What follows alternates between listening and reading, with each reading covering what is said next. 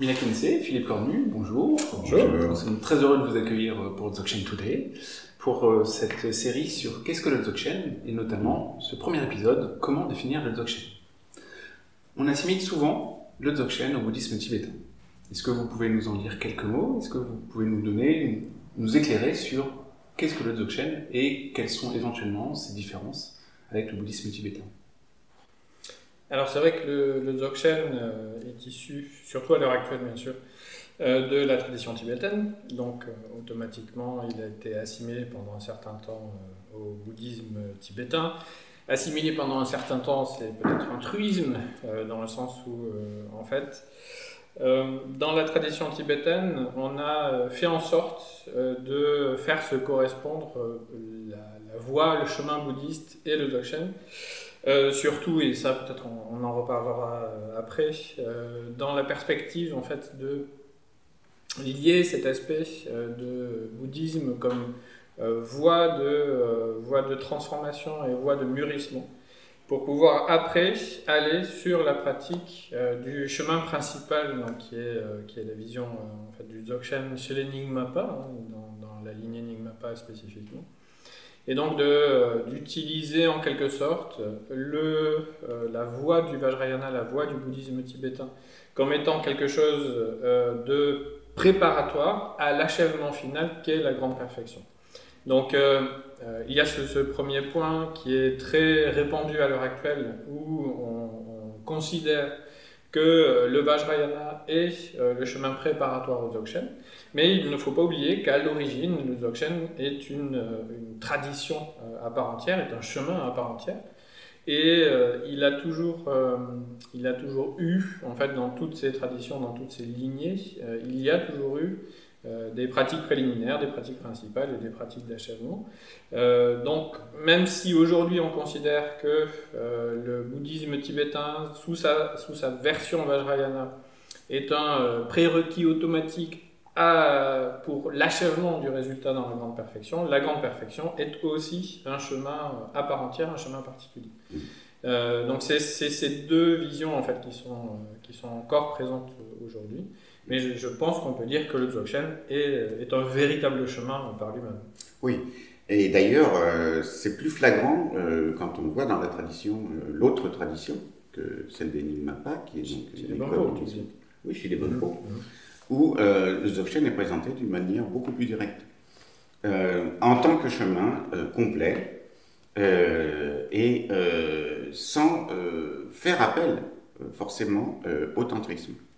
on fait appel à des préliminaires, parce que c'est quand même pas toujours facile pour quelqu'un d'entrer d'emblée dans la vue du Dzogchen, mais à part ces préliminaires, que d'ailleurs on peut poursuivre tout en recevant les enseignements de Dzogchen assez directement, en fait, euh, euh, ça n'empêche pas de recevoir euh, et de pratiquer et de commencer à pratiquer. Et on voit bien que là, on a un accès qui est indépendant en fait des techniques de transformation des tantras. Hum. on met en avant véritablement cette vue directe du Dzogchen, cette grande perfection depuis toujours, euh, qu'il faut simplement euh, s'efforcer petit à petit. Alors on s'efforce, c'est un, un, mot un peu bizarre pour dire que c'est à la fois un véhicule sans effort, mais malgré tout, du point de vue d'où on part, il faut quand même s'efforcer d'y parvenir. Et euh, ça peut paraître contradictoire, c'est pas si contradictoire que ça dans la pratique, évidemment. Voilà. Quand, tu parles du tantrisme tout à l'heure, c'est bien le bouddhisme Vajrayana. Vajrayana, oui, tout à fait.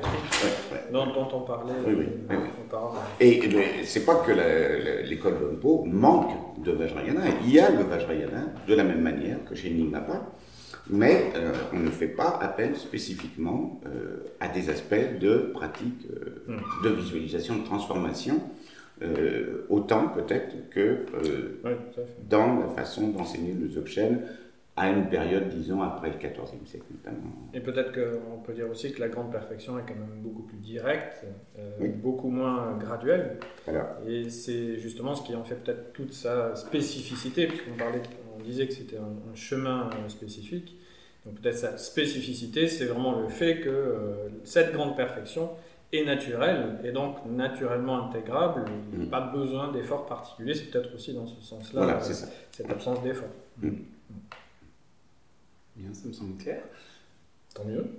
Zo- Dzogchen, vous pouvez, euh, du coup, c'est un mot tibétain? Tout à fait.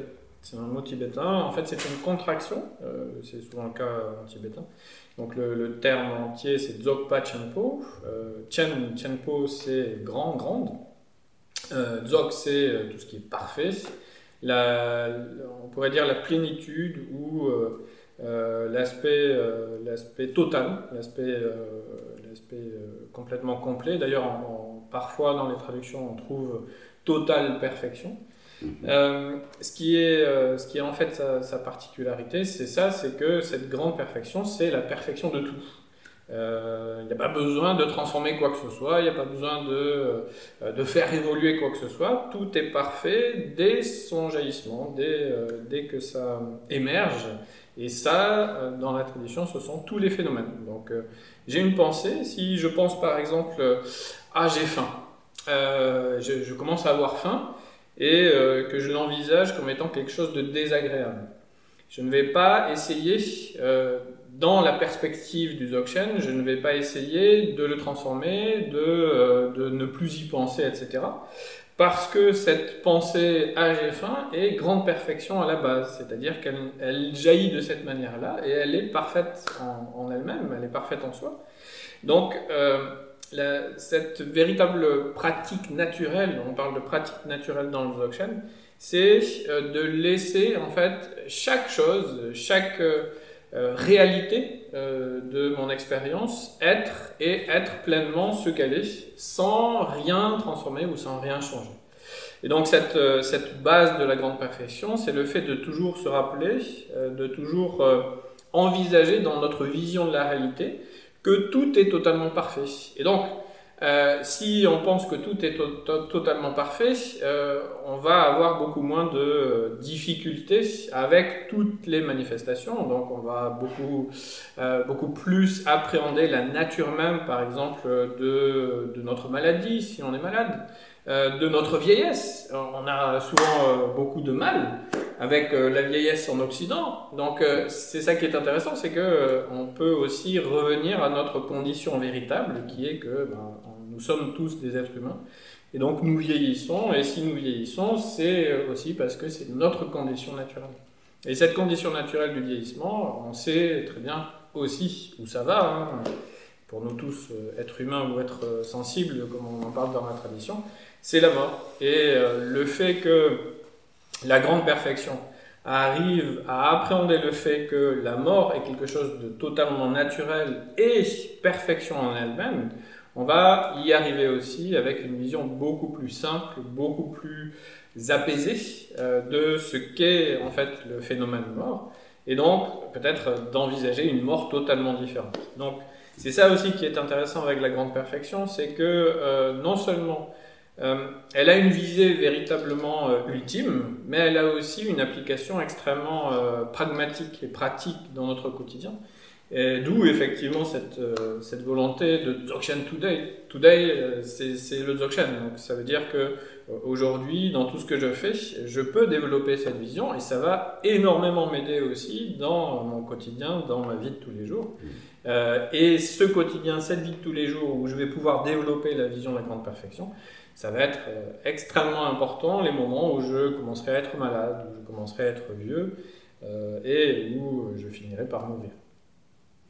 Oui, il y, a, deux choses, euh, il y a deux mots qu'on utilise beaucoup dans le Dzogchen, c'est euh, sans artifice, hein, donc naturel, sans artifice, et euh, sans complexité, sans complication.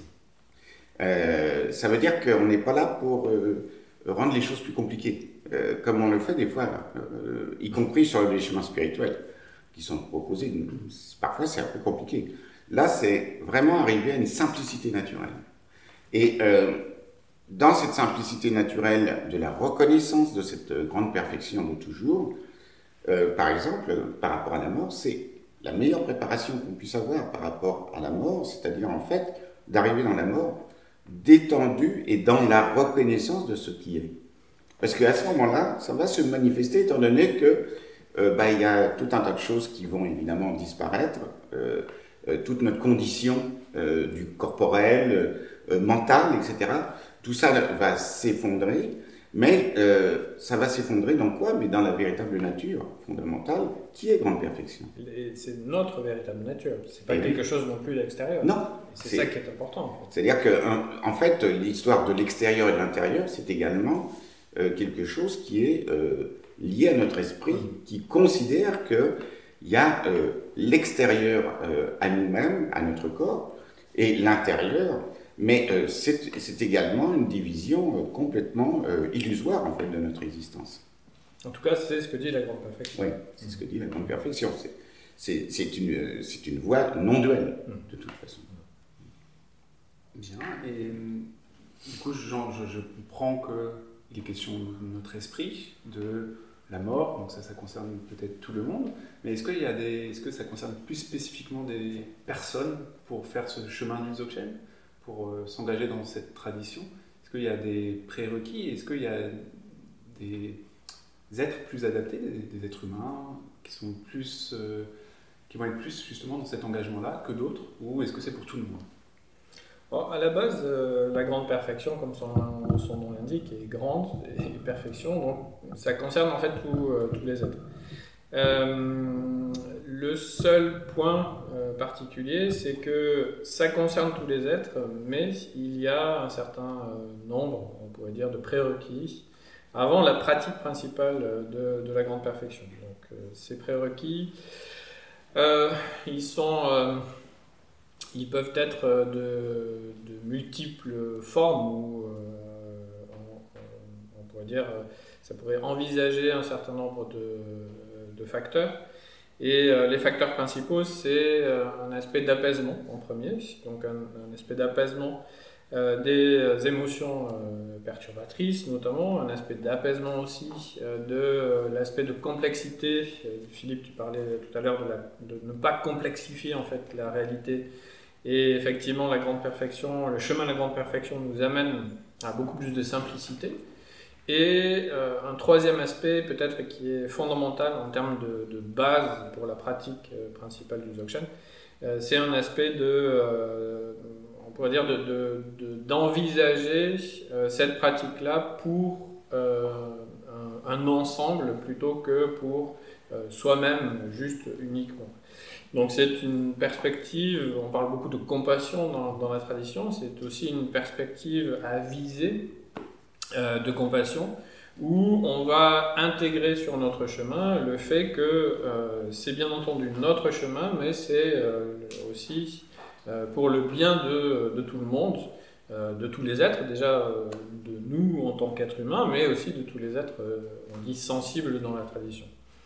Donc, pour résumer, on pourrait dire que la grande perfection, c'est vraiment pour tout le monde, tous les êtres, mais qu'elle a besoin, en termes de chemin, la grande perfection a besoin d'un certain nombre de prérequis pour être efficace, pour euh, atteindre un résultat de libération fondamentale. Oui, et si on, si on voulait euh, concevoir ça d'une façon euh, sociale, en fait, on peut être boulanger, on peut être berger. on peut être ingénieur, on peut être universitaire, on peut être même politicien. et même les universitaires. Et même les universitaires. Ah mais peut-être qu'ils auront un peu plus de difficultés à la simplicité. mais disons que euh, voilà, le Dzogchen n'est pas euh, réservé à une catégorie euh, d'intellect ou de, social. ça, c'est vraiment fondamental à bien comprendre. C'est ouvert à tous. Après, ça demande une forme d'intelligence particulière, mais qui est une sensibilité. Une sensibilité à l'écoute euh, de l'enseignement, à l'expérience qui va être faite et à la confiance qu'on va faire dans cette expérience. Une intelligence du cœur, comme tu dis. Une intelligence du cœur, oui, tout à fait. Et cette intelligence du cœur, euh, évidemment, euh, elle dépasse toutes les catégories possibles d'êtres humains. et elle est même chez chacun, de toute façon. C'est-à-dire que on peut dire que la nature fondamentale que, que l'on recherche dans le Dzogchen, qui est la nature fondamentale de l'esprit, euh, et qui est complètement libre et ouverte, euh, aller chez chacun. Hum. bien entendu, mais elle est plus ou moins évidente déjà au départ et elle va effleurer après selon effectivement les capacités à lâcher justement l'artifice, la complication et se laisser aller dans cette profonde confiance dans, dans l'enseignement, euh, dans le maître qui transmet également, évidemment, et dans le fait de euh, reposer dans cette nature. Et donc c'est ça qui va véritablement euh, compter. donc c'est pas une histoire de catégorie d'être particulier. Le Dzogchen pour tout le monde, et du coup le chemin aussi individuel que l'on fait, et à la fois pour soi, et à la fois pour tous les êtres. C'est ce que je retiens. Et puis, on peut rajouter une chose, c'est que évidemment, euh, chacun va le vivre à sa manière et à son rythme. Le Dzogchen, euh, c'est pas une histoire de euh, limitation non plus dans l'espace et dans le temps, et euh, ça va dépendre de chacun. on peut recevoir l'enseignement Dzogchen et peut-être le laisser de côté pendant un certain temps, jusqu'au moment où quelque chose dans la vie va nous amener à revenir vers le Dzogchen. Ou alors, on va essayer de l'appliquer tout de suite. Et, après, la, difficulté, ça va être en fonction de, de comment est notre esprit. La facilité ou la difficulté va dépendre vraiment euh, de ce, de ce travail qu'on va faire sur l'esprit. Il y a ça aussi, euh, comme tu le soulignes, c'est euh, le, chemin Dzogchen n'est pas un chemin littéral, c'est pas un chemin logique, c'est pas quelque chose où on va faire d'abord la, première partie, puis la seconde partie, puis la troisième. dans le Dzogchen, il y a vraiment cette réalité que le chemin, c'est tout le temps. Et donc, ça peut être en apparence une absence formelle de chemin, mais cette absence formelle de chemin, c'est aussi pour la grande perfection le chemin. Donc il y a beaucoup de choses aussi à intégrer de cette manière-là, qui est que très souvent on a cette idée qu'il euh, nous faut poursuivre un chemin de manière euh, vraiment classique, comme si on s'intégrait dans un cursus, on parlait tout à l'heure euh, d'université, dans un cursus universitaire pour terminer en fait le processus et ça y est, c'est la, grande perfection. c'est peut-être un peu trop littéral en termes d'envisager comment on peut cheminer dans la grande perfection il y a deux caractéristiques de chemin dans la grande perfection, et ça, ça concerne vraiment tous les êtres. C'est en premier lieu intégrer euh, notre condition euh, naturelle, c'est-à-dire notre condition qui est une condition euh, finie, perfectible dans le sens où tant que l'on croit en la réalité d'une souffrance universelle ou d'une réalité de la souffrance, etc., eh bien, on a toujours un aspect de perfectibilité de la vision de la souffrance d'un côté, et de l'autre côté, un aspect totalement naturel de jaillissement de euh, la vision de la grande perfection, tout est euh, tel quel de manière totalement parfaite, qui est le résultat de la grande perfection. Donc il y a toujours cet aspect-là double, euh, on va se battre d'un côté avec nos obstacles, nos limites, etc. Donc ça demande du temps, et on en sait quelque chose, hein. on n'est plus de première jeunesse, on pourrait dire. Et donc, euh, ça fait combien de temps que tu pratiques? 30 ans, plus de 30 ans? 40 ans. Ah Je suis désolé, ça m'a fait peur. Et toujours là.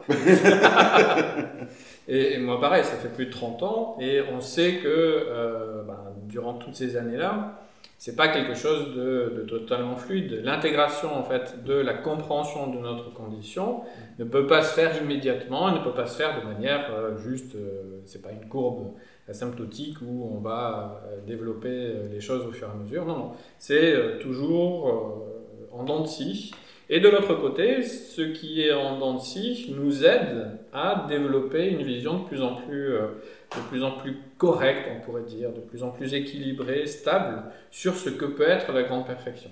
Donc ce sont ces deux-là qui sont toujours euh, en parallèle que euh, bah, le chemin de la grande perfection peut nous aider à développer petit à petit. Mais ça ne peut être généralement que petit à petit. Et c'est ça, euh, c'est assez important, c'est que quelle que soit l'expérience qu'on traverse, on observe, on regarde, on, se, on comprend de mieux en mieux de comment on fonctionne, etc. Euh, notre condition, mais sans jugement. C'est-à-dire que c'est difficile au départ, parce qu'on est tellement habitué à s'auto-juger. euh, non seulement on est jugé par les autres, mais on s'auto-juge constamment. Et c'est bien, c'est pas bien, je, je suis pas au top, etc. Non, non, c'est pas du tout de ça dont il s'agit, c'est d'observer, tiens, voilà, j'en suis là, ok Mais il n'y a pas de jugement. Ça permet aussi de reprendre une progression sans se créer des contraintes. parce que sinon, les contraintes, ça va pas rendre les choses faciles. Et en même temps, il y a quand même une forme de discipline dans l'auto-observation, dans l'observation des situations et de comment on réagit aux choses. Ça, ça fait partie. De... Donc ça veut dire que tous les instants de la vie peuvent être vraiment mis à profit dans le chemin du Dzogchen. C'est ça qui est formidable. Donc le chemin du Dzogchen, c'est à la fois un chemin de vie, un chemin spirituel, et tout ça n'étant pas différent en soi. Ok. C'est ça la grande perfection. Mm-hmm. Eh bien, merci beaucoup pour cette première introduction à qu'est-ce que le Dzogchen. Merci. On voit que plus on essaie de le définir, plus c'est clair et moins on sait ce que c'est. Mmh, tout à fait. Donc on va. Euh, on sait toujours pas ce que c'est. Hein. Apparemment. Et pourtant, peut-être que ça nous éclaire quand même. Donc merci beaucoup. Et puis nous, nous allons aller voir euh, dans les épisodes suivants comment, comment tout ça évolue. Merci beaucoup. Merci.